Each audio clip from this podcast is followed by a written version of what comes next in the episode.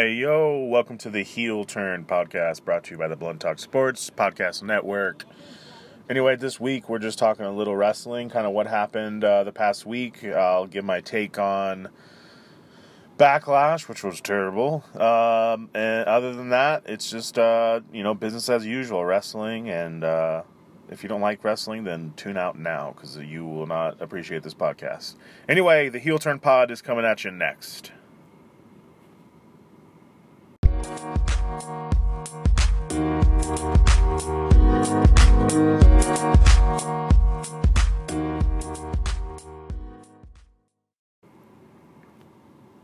What is going on? Welcome to the Heel Turn podcast.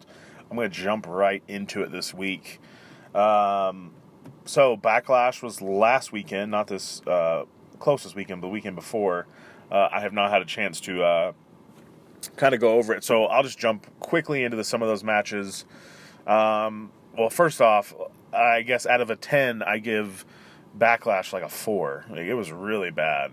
Partially just because it felt rushed. I guess the other part, some of the storylines were just all like kind of jumped and thrown together. It just didn't seem super clear. And then, coming a week away or off of the Greatest Royal Rumble, it just seemed like kind of convoluted. Like, it just wasn't the greatest.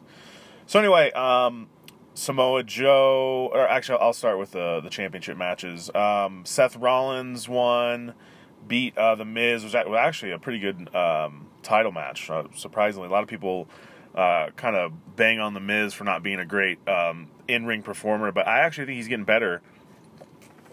And with his mic skills, I hope that we're months away from seeing him somehow maybe sneak in and get the Money in the Bank. I think that would be such a good look for the network. So anyway, that was a good match. Other than that, what was next? There was a women's match. Oh yeah, Carmella and Charlotte was okay. Carmella gets the win. What's her face? Charlotte actually does get hurt in this match. She ruptured her breast, one of her breast implants. I don't even know what that would possibly feel like, but it doesn't sound good, that's for damn sure. So anyway, that match was good. I like the whole Carmella thing. She's actually starting to work on me. I like her little Mella is money catchphrase. I think she's sincerely talented and has a very bright future ahead of her. I've said this before on this pod that she has the best like improvement rate of all the girls. From day one, when she came in moonwalking with Enzo and Cass, she was just, she was hard to even watch. She was cringeworthy. Now her in-ring work has gotten so much better, and she's pretty good on the damn mic. So, and she's gorgeous, so that always helps as well. Other than that, Shinsuke and AJ for the title ended in another low blow. They both gave each other dingers at the same time, kicked each other right in the nads, both keeled over and couldn't respond to the 10 count, so it was a no DQ, or it was a DQ, I apologize. So anyway, AJ retains. They're really building this title, not even the title, but they're building this feud almost like next level. I really can't remember a time where they have built a feud like this where it's incorporated low blows, and this has got to be one of the longer, not title reigns, but a feud length. Like, it's been a while since these guys have started. I mean, they started feuding basically right after Royal Rumble, and here we are. So anyway, I hope Money in the Bank is going to be the culmination of all this, and we get an answer. We get an ending, a really good 5-star match ending to this, but we'll see. So anyway, the final match was Samoa Joe and Roman Reigns. Samoa Joe, it was a really, really boring match. It seemed like they wanted to make it Samoa Joe just do like grappling shit so the crowd would boo him, but that didn't happen. Other than that, like I said, not a great card. So I guess I'll just jump into Raw right after that. So we started off Raw. We got a Kevin Owens and Braun Strowman match, I believe. I could be wrong about this, but I think it was for to get into the Money in the Bank situation. And, of course, Braun won. And then they did a triple threat match with Finn, Roman and Sami Zayn, and for whatever reason, Jinder came in and played spoiler. So right now, the only people we have for sure, as far as at this point with Raw, is we have Finn Balor and we have Braun Strowman in the Money in the Bank match. There's going to be 7 guys. We still have 5 more spots. Is that 5? Yeah, I think 5 more spots to fill. I'm excited for that.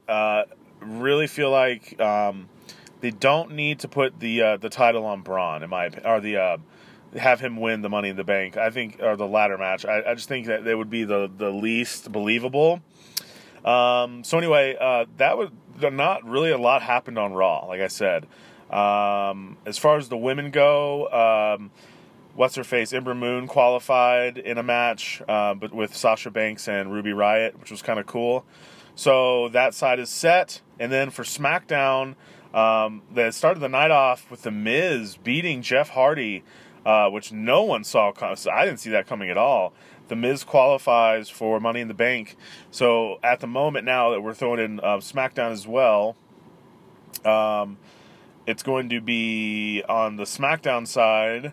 I believe Rusev would go and take down Daniel Bryan. So right now Rusev and The Miz are the 2 guys on the SmackDown side of things trying to go for the Money in the Bank title. So not the greatest episodes of Raw or SmackDown, but still advancing the story. I think tonight is going to be like the first night where we get really good storylines and maybe some exciting type things, because this is going to be the first night since after Backlash.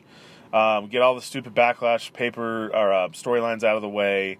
I'm interested to see. Hopefully tonight the storyline starts to pick up. We start to see some guys move around a little bit, and just, things just look a little different. I was excited to see Rusev winning the match, the wrestling match for the Money in the Bank, because he needed a big win against a big opponent. And right now, Daniel Bryan, there's no one bigger. He's the biggest guy in wrestling, especially with his comeback. So, anyway, with all that being said, SmackDown and Raw were both decent. Like I said, not a ton happened. They're still trying to figure out, it looks like storyline-wise, kind of where they're going to go from here. But, it's going to be an interesting week. And of some of the rumors I've heard this week, I just want to address. One, I've heard that there's going to be a ladder match for tag teams for a briefcase spot, which that is a great idea. I love when WWE either completely adds something new or tweaks something they've already done well.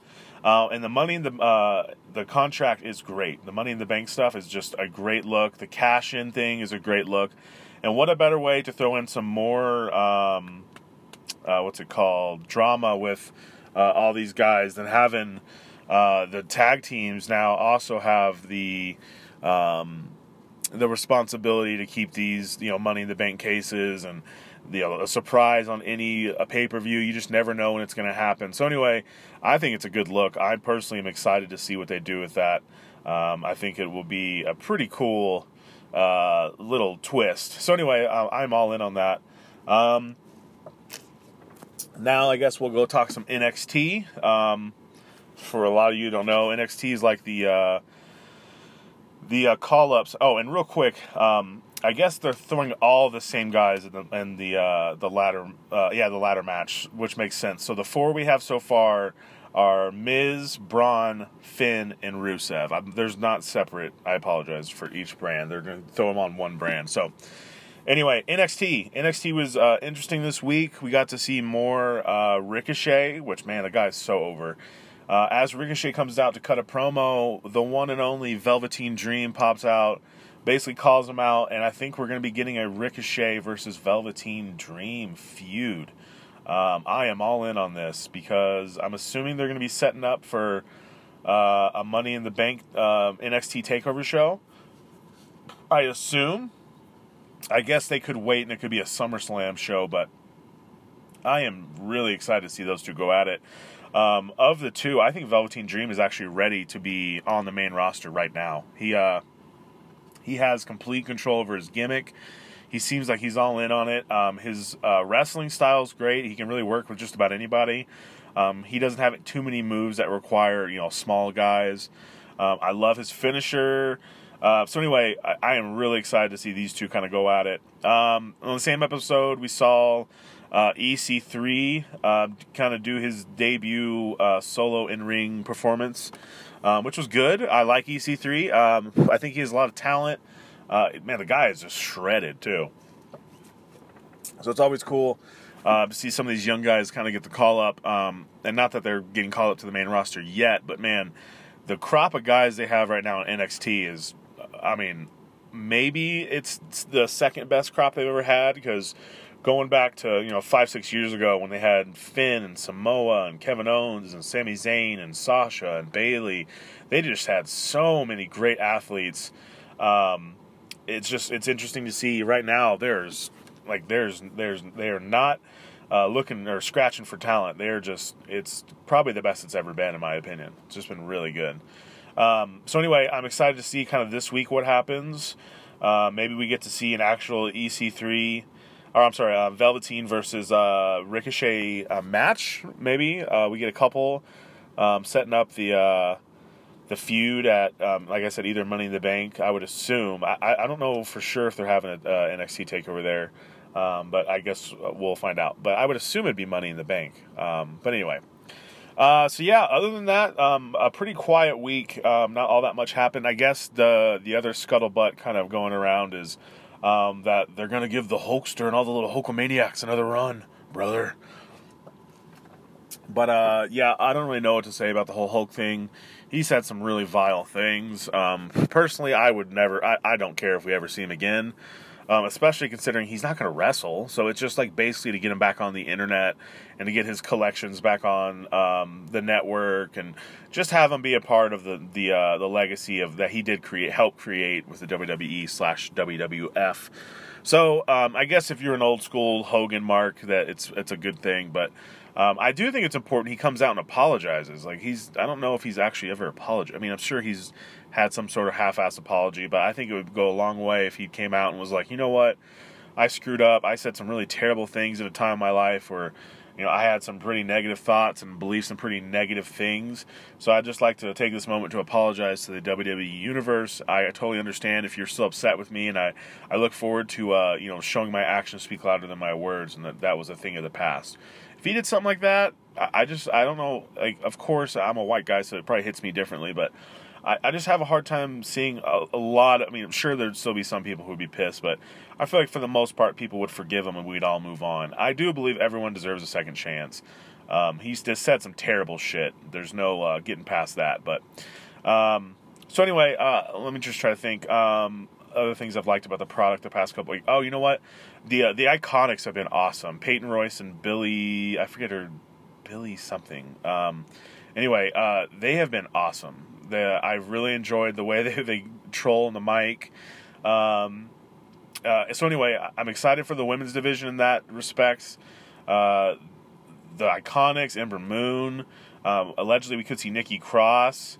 There's a lot of talent coming up in the women's division. So anyway, that has been kind of a week at a glance. Tonight we got Raw and SmackDown and NXT Wednesday, obviously. We have a little bit of a break in between now and the next pay-per-view. The next pay-per-view, I believe, is June 16th or 13th or something like that. So we have quite a while, and for those of you keeping count, that would be perfect timing for Brock to lose the belt, considering that he would break CM Punk's record for holding a strap the longest, which is like 400-some-odd days. So anyway, Brock is getting close to that, so thank God. I think we're almost done with this part-time bullshit. And then we can figure out a way to get the strap on Roman, and then I could be pissed off about that, because you know that's what's happening next. So anyway, some of the things I hope to see this week. I hope to see Braun in some storylines. I hope to see they move Samoa Joe in some storylines. And then Miz, and I hope they move Miz along, and we get to see Miz maybe kind of throw his hat, or maybe hints at him winning the Money in the Bank would be awesome. So anyway, hey, I appreciate you listening. If you like wrestling, well, obviously you do, you're still listening, but I appreciate the listen. I appreciate a like and a share and all that good stuff. I will be back next week with more a review of next week's wrestling action. So you don't have to watch. I got your back. If you don't even need to watch wrestling, and I'll keep you filled in, brother. Brother. Anyway, thanks for listening. As usual, check out the Blunt Talk Sports Facebook page and keep an eye out. The basketball pod will be out Wednesday or Thursday. Anyway, until next time, thanks for checking out the Heel Turn pod. Y'all are the best. I'm out. Brother.